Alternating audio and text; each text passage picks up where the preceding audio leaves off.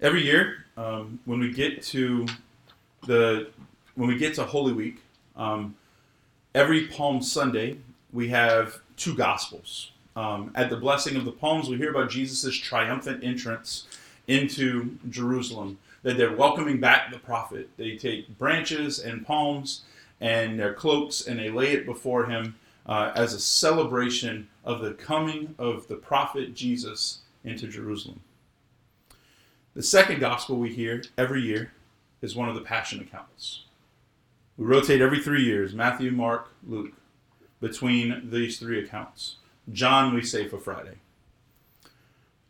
Today, as we every time we celebrate it, every time we read it, um, I cannot help but think about one one uh, memory from when I was a kid, and that is the Saint Hilary living way of the cross.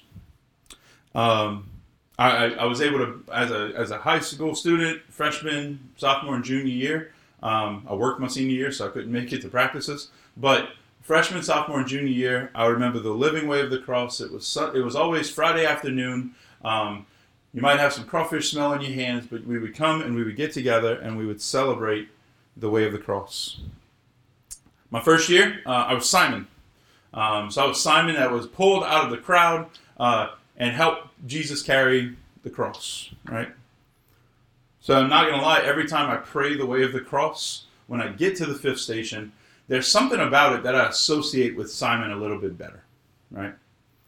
Next two years, um, it wasn't so much about helping Jesus carry the cross, but it was about beating Jesus up. Uh, I played the one of the soldiers the next two years, and even into college when we would do passion plays, I, I was a soldier. I guess when you're a big when you're a big guy uh, and you have to pick up another human being on a cross, they they put you to good use. But I remember um, I remember as when I was a kid going through all these things. One of the things we would do as a as a group, um, both when I was in high school in St. Hilary, but also in college, I remember uh, we would get together beforehand and um, we would watch The Passion together. So we'd watch it, and the, the, Mel Gibson movie that came out in I think 2004. Um, it was a it's a very beautiful expression of the story that we just read. There was an interview with Mel Gibson at one time, though, that they said, "Well, you're an actor," and uh, somebody asked him, said, "Why didn't you put yourself in the movie?" And Mel Gibson's response was, he said, Well, I did. He said, Really? Like you're a cameo, you're in a crowd, something like that? He says, No. He says, My hands were the hands that were used to hold the nail and to nail it. I, I worked the, I, I, you could only see my hands. But whenever the hammer's coming down or the nail's being held, anything that's a close up on the crucifixion, it was me. I think the, the and, and the reason why he, he went on to explain was that he said that's part of my story. My, my sin puts Jesus there. Now, that sounds like a a, a, a, uh, a good old Catholic nun from like maybe like the 50s and 60s. Um, your sin puts him there. But I think for all of us, it's a good space for us to kind of reflect as we read this story, as we dive in again into the passion of our Lord as we begin this Holy Week, that we are part of this story. Uh, one of the things that, that always happens whenever we get together and we read this in, in Mass on Sundays, on, this, on the Palm Sunday, um, we have the different parts that the people pray. Right? Usually the priest will say Jesus' parts, and the deacon or someone else will be the narrator, and someone else will be a speaker of sorts but we always have these different parts. And there's always a few spots where the people all respond together. One of the hardest spots is crucify him. I think it's something for us, not, not for Catholic guilt's sake or anything like that. I think it's something for us, though, as we approach this week, to recognize that our sin, our shortcomings, do in or, are, or what Jesus took on himself when he died on the cross. But that story is not a story of guilt. That story is not a story of burden. That story is a story of hope. That Jesus, that God saw it so fit to love us in a way that his son could take on our sin, put it to death, and rise beyond it. In fact, in today's gospel, the reason why I read the longer version was because there are two people that we have to see that sin in a, in a pretty great way in this gospel. Those two are two of the twelve Judas and Peter. One is notorious throughout history. To be called a Judas is one of the is one of the worst things you could possibly imagine. Peter, the prince of the apostles, the leader, the the, the heir apparent, like right, the first pope, all these things.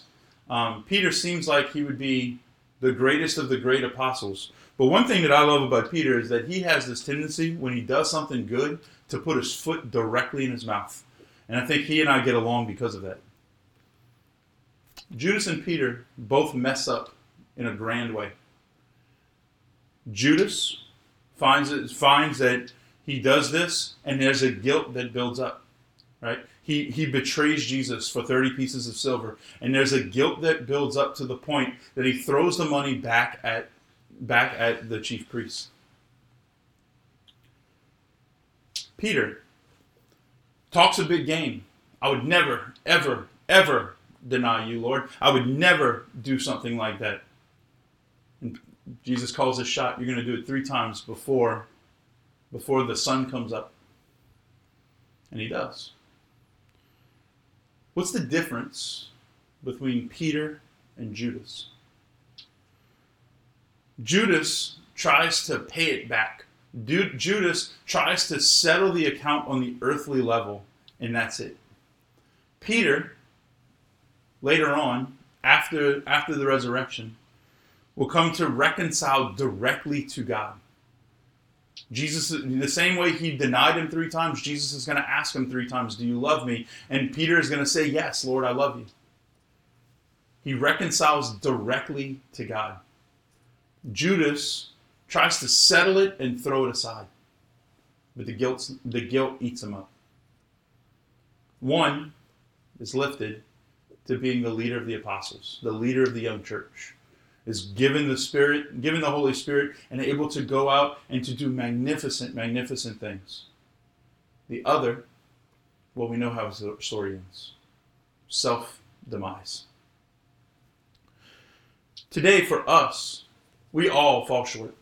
We all have a role to play. We all have a, a, a nail that we've put. We all have some sin, some lash on his back, something that we have done in our life that, that has been a sin that Jesus took on. Every one of us falls short. Every one of us is imperfect. And the Lord loves us the same regardless. The question I have for us, and I think the question for us as we enter into this Holy Week season, to this peak season of our Catholic existence. Where do you go with the shame? Where do you go with your sin? Do we just try and settle it and apologize really quickly and throw it aside and no harm, no foul and run past it? Or do we bring it to the Lord? Do we bring it directly to God? Peter seeks that reconciliation. Judas doesn't. All of us today, uh, as sinners, look to God and, and mourn at, at, the, at the images and the scene before us in this gospel. But does that compel us to turn in and to res- remove ourselves from God, or does that compel us to Him to seek His reconciliation? The first gospel that we read outside before Mass as we were blessing the palms was the was the story of Jesus coming into Jerusalem. And the people cheer, the people cry out, Hosanna in the highest. The word Hosanna means save us. The people literally calling out to Jesus, save us, save us. These are the same people that five days later would cry out, crucify him, crucify him. The thing is, is that those two words, those two things that they said, actually were pointing to the same action save us and crucify him. Jesus dies on the cross to save us. Today, as we come, we cry out to God. When we come to the sacrament of reconciliation, we cry out to God, seeking His forgiveness, seeking His mercy, seeking to be made whole and made true again. That Good Friday is not the end of the story, that our sin is not the end of the story. That at the end of every confession, when we walk out of the confessional, it's like an empty tomb. All of the death laid behind and a new life made present. Today we come to receive our Lord, the graces of our Lord in this sacrament. We come to enter into this Holy Week season. We come seeking God's mercy. May we be bold like Peter to seek our mercy from God first. May we be reverent as we approach this, as we approach this season, as we approach this story, and recognize that this is my story, a personal story. And not a story of guilt, not a story of hurt, not a story of, of not a negative story, but it's a story of hope, of resurrection, and of new life. May we, my brothers and sisters, embrace God's mercy, receive that new life, and be ready to rise with Him a week from today. Amen.